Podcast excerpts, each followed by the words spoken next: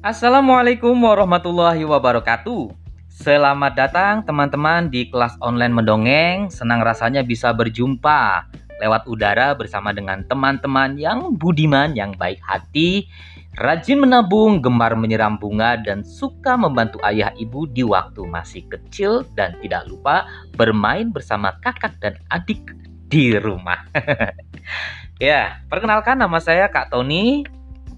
Usia saya sekarang sudah kepala tiga, anak saya satu, istri saya satu, dan di kelas ini saya berlaku sebagai pembicara, uh, sebagai pemateri. Tapi sebelumnya saya ingin menyapa teman-teman di sini terlebih dahulu karena di kelas ini banyak sekali profesi yang ikut masuk belajar bersama basic storytelling bersama dengan saya Kak Tony. Ada dari di sini ada yang berprofesi sebagai guru, ada yang ibu rumah tangga, ada yang karyawan, ada yang pedagang, ada mahasiswa, ada santri juga, ada pelajar, ada juga pendongeng juga di sini. Ada beberapa pendongeng, ada komika juga yang sudah terkenal lah Teman-teman tahu semuanya tentunya. Terus ada juga teman-teman dari ventriloquist. Terima kasih sudah bergabung semuanya di sini. Sebelumnya uh, saya ingin uh, minta maaf kalau misalkan audinya itu banyak bocoran-bocoran suara, suara kipas angin, suara AC, suara burung mungkin ada masuk ya, suara motor, lalu lalang atau suara mobil mudah-mudahan sih nggak begitu terdengar jelas karena mulut saya saya dekatkan ke uh, recorder. Nah karena kebetulan saya record di dalam kamar yang kebetulan juga rumah saya di pinggir jalan. Tentunya ya soalnya kalau di tengah jalan nanti menghalangi orang yang berlalu lalang. Ya, itu terus kemudian uh, saya hanya manusia biasa jika e, beberapa waktu ke depan ada kesalahan atau ada kekeliruan, mohon juga dikoreksi dari kata-kata saya atau pendapat saya di kelas ini. Tentunya di sini juga banyak sekali pendongeng-pendongeng yang kita bisa koreksi bareng-bareng, bisa mengkoreksi apa yang saya katakan maksudnya. Nah, jika berbicara tentang mendongeng, kebanyakan di kepala orang-orang itu ketika ditanya tentang mendongeng. Apa itu mendongeng? Apa yang ada di kepala kalian? Apa yang ada di kepala Anda tentang mendongeng? Kebanyakan menjawab cerita kancil, malin kundang, sang kuriang, dan lain sebagainya. Betul tidak? Betul. Nggak saja betul ya. Karena saya sudah melakukannya ketika saya pelatihan-pelatihan, banyak eh, orang-orang uh, yang beranggapan mendongeng itu ya seperti itu Uh, bisa benar, bisa juga tidak. Benar kenapa? Karena yang di, disampaikan adalah memang cerita-cerita dongeng, legenda dan lain sebagainya. Bisa juga uh, sebetulnya bukan tidak benar, tapi kurang tepat ya. Karena belum tentu ketika mendongeng yang disampaikan adalah cerita-cerita dongeng, bisa juga sejarah, bisa juga biografi, bisa juga pengalaman pribadi dan lain sebagainya. Jadi ketika sudah menggunakan istilah mendongeng, istilah ya, istilah mendongeng, eh, itu konotasinya adalah teknik bagaimana menyampaikan cerita, teknik bagaimana menyampaikan pesan yang dikemas melalui cerita yang disampaikan kepada orang lain. Nah, mendongeng ini merupakan masuk ke dalam budaya seni bertutur. E, karena di e, apa namanya? Di sejarah di sejarah negara kita itu budaya bertutur itu lebih kuat ketimbang budaya menulis. Karena sejak kecil kita sering dijejali dengan katanya, katanya, katanya, katanya, konon, konon, konon, konon dan lain sebagainya. Termasuk juga mitos. Sehingga orang Indonesia sangat suka sekali ngobrol, suka sekali bercerita, suka sekali mendongeng. Nah, kita tarik mundur. Mendongeng. Sebetulnya kalau menurut saya e, berdasarkan pengalaman yang saya alami, mendongeng itu kalau kita tarik lagi mundur adalah ngobrol. Iya, ngobrol. Sama seperti ngobrol. Ketika mendongeng kita juga menyampaikan cerita, menyampaikan pesan. Ngobrol juga seperti itu. Karena komunikasi yang dilakukan adalah komunikasi dua arah. Ada yang bercerita, ada yang menyampaikan, ada yang menerima e, pesan, ada yang mendengarkan. Seperti halnya ketika kita ngobrol, tentunya orang yang kita ajak bicara, e, kita bawa sedemikian mungkin agar orang itu nyaman dengan apa yang kita sampaikan, agar orang itu nyaman dengan apa yang kita ceritakan.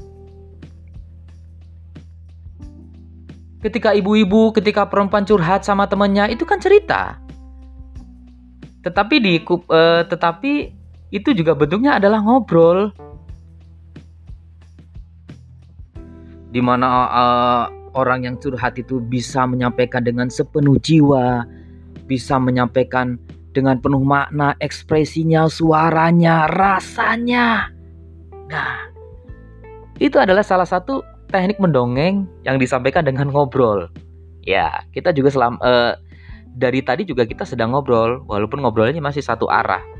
Teman-teman belum menanggapi, tapi nanti bisa ditanggapi. Jadi susah nggak sih bercerita? Susah nggak sih mendongeng? Tidak. Kalau kita mengkonotasikan, kita menyamakan bercerita itu sama dengan ngobrol, asik-asikan seperti orang ngobrol. Oke, contoh di hutan itu kan lagi ada singa. Eh siang-siang singa itu lagi tidur. Ada singa lagi tidur nih ceritanya tuh di hutan tuh. Terus tiba-tiba singa itu lagi tidur, ada tikus lewat di mukanya singa. Guruk guruk gitu. Ya ampun, singa kan kesel banget kalau kayak gitu. Coba kalau kita lagi tidur enak siang-siang lagi ngantuk gitu habis makan siang tapi uh, mata kita ngantuk tiduran siang tiba-tiba ada yang lewat muka kita diinjak muka kita. Kesel nggak? Singa gitu tuh. Lagi tidur enak-enak tiba-tiba tikus lewat itu di mukanya. Kebangun sih nggak kesel banget. Dipanggil dipegang itu si tikus. Eh tikus!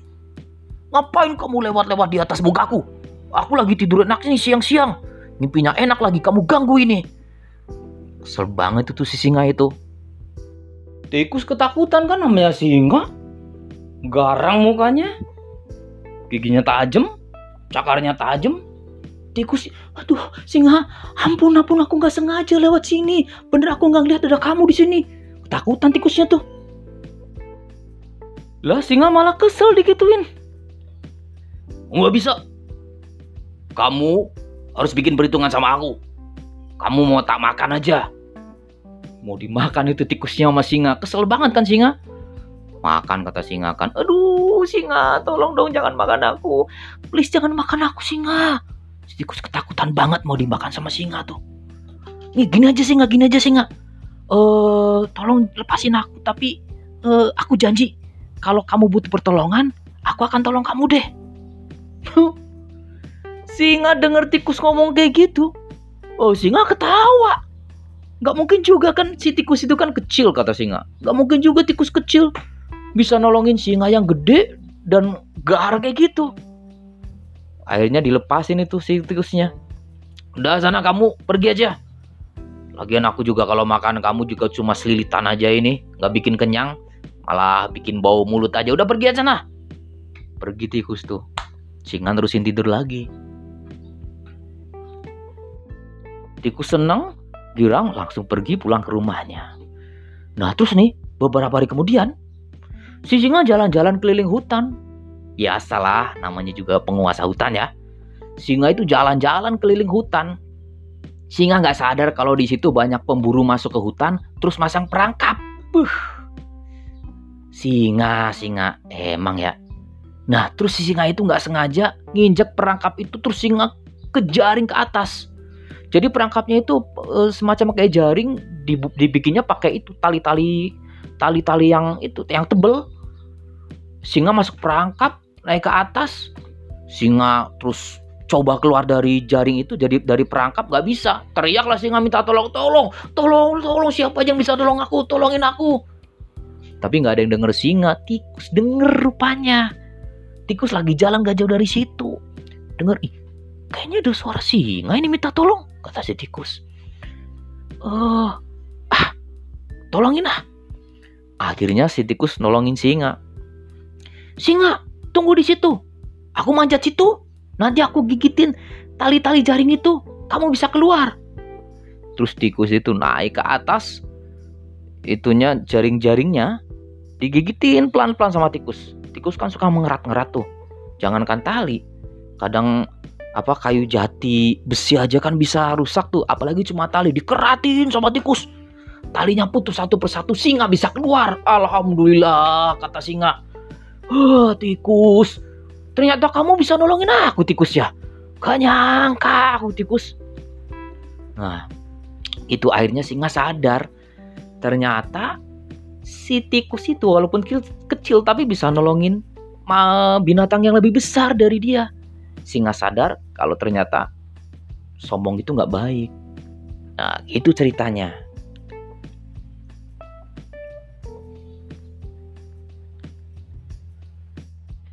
Itu adalah salah satu cerita yang dibawakan dengan teknik ngobrol.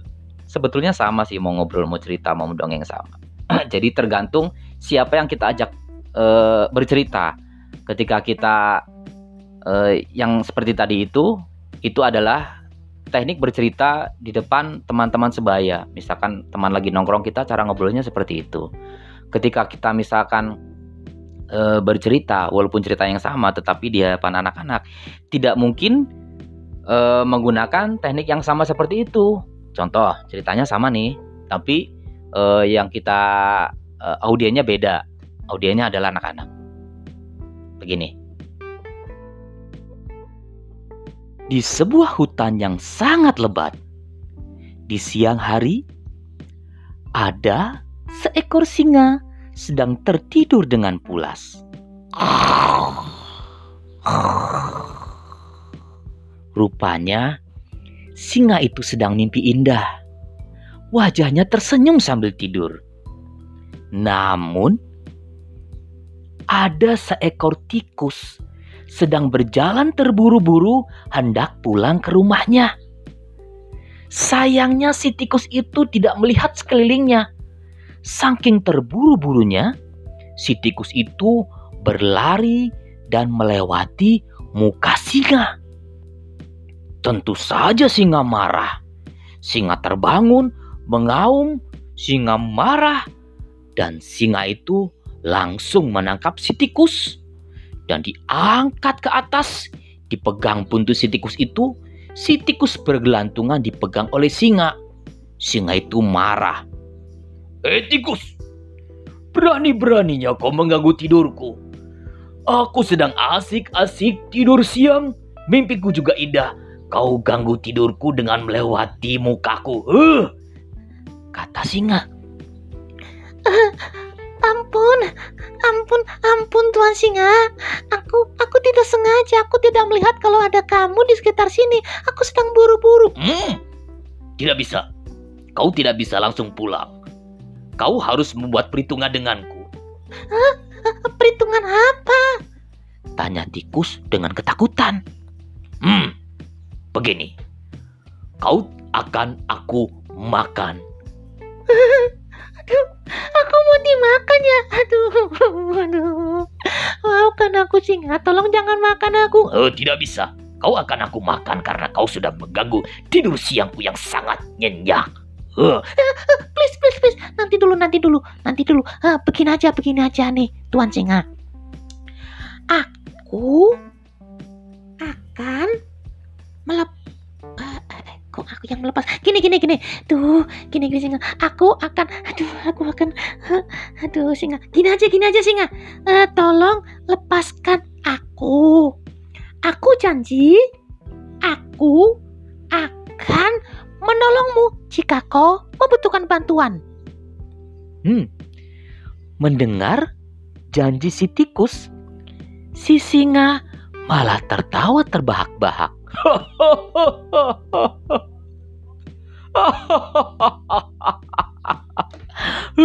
tikus, tikus. Eh? Kau ingin menolongku? Aku akan menolongmu. Kenapa kau tertawa, singa? Bagaimana mungkin binatang kecil sepertimu bisa menolongku? Tentunya tidak bisa karena aku binatang lebih besar darimu. Cakarku tajam, gigiku tajam, kulitku lebih tebal dari kulitmu. Wajahku lebih garang dari wajahmu. Wow. singa, tapi lepaskan aku. Oke, baiklah, baiklah. karena kau lucu sekali, kau aku lepaskan. Tapi tapi, tapi, tapi, tapi, tapi, ingat, jangan lewat sini lagi. Dan tidak perlu memberikan pertolongan kepadaku. Tidak mungkin kau bisa menolongku. Pergi sana sebelum aku muak melihat wajahmu. Si tikus itu pun segera pergi dari hadapan singa. Dia merasa senang karena telah selamat dari terkaman singa. Beberapa hari kemudian, singa berjalan-jalan melewati hutan-hutan seperti biasa. Tanpa disadari, banyak pemburu-pemburu masuk ke dalam hutan dan sudah memasang perangkap.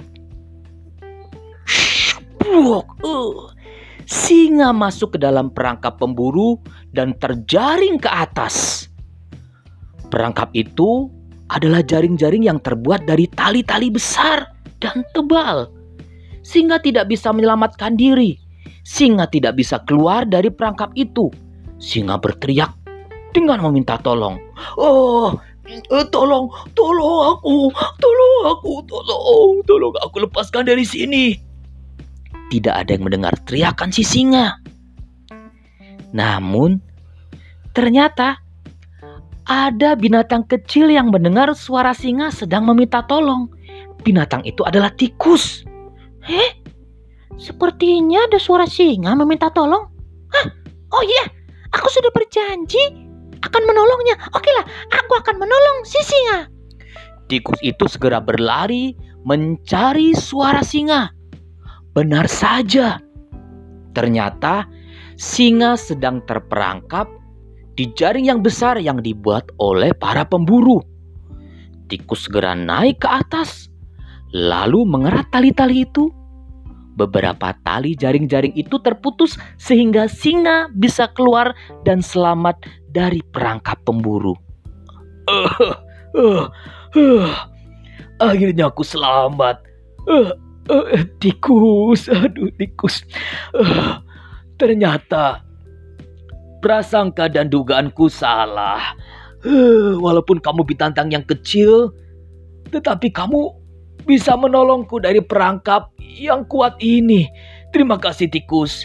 Uh, uh, sama-sama wahai singa. Aku udah gak punya utang lagi ya. tidak, tidak, tidak. Kita sekarang berteman dan aku sekarang sadar. Ternyata sombong itu tidak baik. Ternyata kita tidak bisa hidup sendiri. Kita tentu membutuhkan makhluk yang lain. Sejak saat itu, singa akhirnya sadar ternyata kesombongan itu tidak baik. Dan sejak saat itu, singa tidak lagi menjadi binatang yang sombong.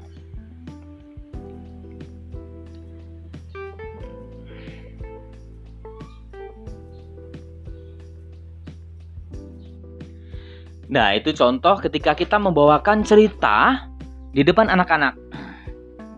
Tentunya sudah teman-teman sudah tahu ya bagaimana perbedaannya.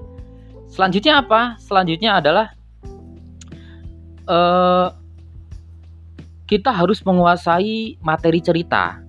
Cerita itu tentu harus kita kuasai sebelum kita menguasai efek-efek suara, sebelum kita menguasai menirukan suara-suara binatang, suara kendaraan, suara benda-benda yang lain. Jadi modal utamanya adalah menguasai cerita. Lalu bagaimana agar cerita itu bisa kita kuasai dengan sempurna? Yang pertama, cara yang pertama adalah cerita itu kita tulis lagi. Misalkan cerita itu ada cerita karangan kita atau cerita yang kita baca. Setelah kita baca berulang-ulang, lalu cerita itu kita tulis boleh ditulis dengan tangan, boleh diketik di laptop atau di HP.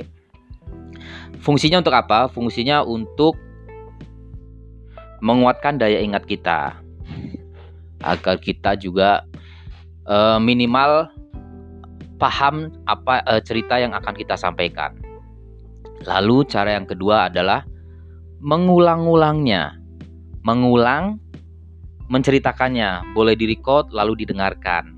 Jadi diucapkan ceritanya itu di apa namanya? direcord terus hasilnya itu bisa kita dengar berulang-ulang. Terus kita praktekkan lagi. Lalu cara yang paling efektif agar kita bisa sekaligus menguasai cerita, sekaligus menguasai audiens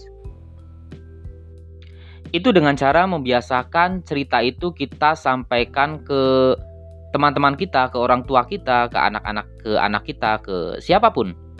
Dengan cara tentunya disesuaikan dengan uh, orang yang kita ajak ngobrol. Kalau misalkan sama orang tua ya bagaimana, kalau misalkan sama teman sebenarnya seperti apa, kalau ke anak-anak seperti apa. Kira-kira seperti itu. Jadi ringkasannya ringkasannya adalah yang pertama uh, mendongeng adalah budaya seni bertutur. Jadi yang dimaksud dengan budaya seni bertutur ini budaya lisan ya, bukan bukan pada pertunjukan tapi masih pada lisan budaya seni bertutur berbicara.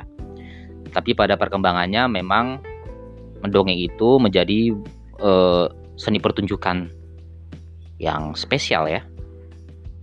Lalu yang kedua kita tarik mundur lagi tentang mendongeng. Mendongeng itu uh, saya membahasakannya, saya membahasakan, bukan membahasakan. Saya mengistilahkan mendongeng itu seperti juga halnya ngobrol. Jadi ngobrol juga menyampaikan pesan, menyampaikan cerita, menyampaikan sesuatu, begitu juga dengan mendongeng. Dan bisa disesuaikan dengan siapa yang kita ajak ngobrol. Tentunya juga siapa audiensnya. Kalau misalkan uh, audiensnya itu banyak, tentunya uh, tadi sudah saya praktekkan ya di awal-awal tadi.